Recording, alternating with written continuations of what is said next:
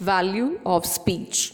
Although there are several varieties of living beings, the Lord Parameshwara has endowed only man with the power of speech. There are several languages in the world. Alphabets were born out of speech, and all over the world there are several types of alphabets. It is with speech as the capital asset, schools, colleges, libraries, and journals have grown and spread all over. In the world of animals, there is no college, no library, or printing press. They cannot speak. But because they do not have these things, are they in a state of suffering?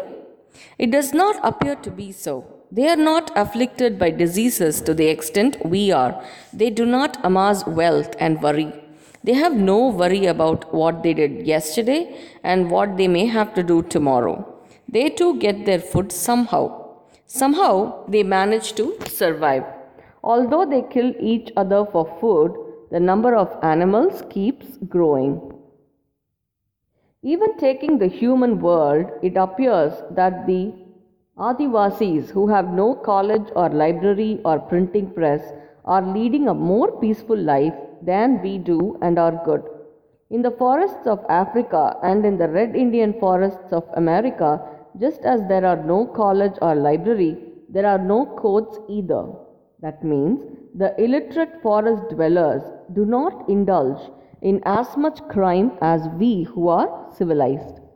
We who are civilized and are endowed with intellect indulge in forbidden acts in newer and newer ways.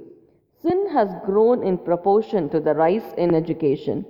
As much as we have amassed wealth, with the aid of modern civilization, so much has our dissatisfaction grown. However much we get it, it is not sufficient. Wants are more. Speech and writing are being used to spread all forbidden acts. The educational system, journals, books, etc., lead man to discontent and forbidden acts instead of giving him peace and contentment. It is not clear whether the power of speech which the Lord has specially endowed man with is a blessing or a curse. When we think over this, we wonder why the speechless animal life has been con- considered as of lower order and human life considered higher. Since an animal from birth to death acts only on instinct, it does not incur any sin that is committed by a deliberate application of mind. It is only man who gives continuous work to Chitragupta who chronicles all our actions. As much as there is high degree of education and civilization, also we become experts in deceit, cunning, pretension, etc., and give plenty of work to Chitragupta. I thought about why human birth is rare, only that is high, when I did this, I came to know a serious shortcoming in animal life.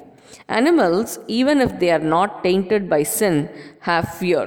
Even wild animals have the constant fear of who and when someone may kill them. Man too has fears of several kinds, but man alone has the means to make himself fearless. How to ensure fearlessness? It is only when birth itself is eliminated we can be without fear. If we get the jnana that we are everything, then we will have no fear of anything. If after gaining such jnana the body falls, we will not take another body or another birth. The great ones, Mahan, utilize their speech only to gain this jnana to get released from the cycle of birth and death. Because of speech, the Vedas, Vedanta, Itihasas, Puranas, Dharmashastras came up. I felt consoled on realizing that language, script, and intellect have such noble uses. With the intellect and power of speech that the Lord has endowed us with, we can do a lot of good without causing harm to others or ourselves.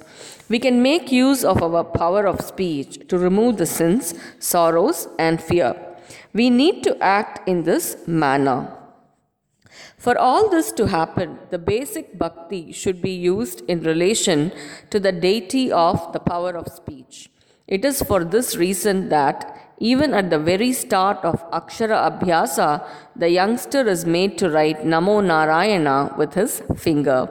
The Lord is watching how man uses the power of speech, which he has endowed him with.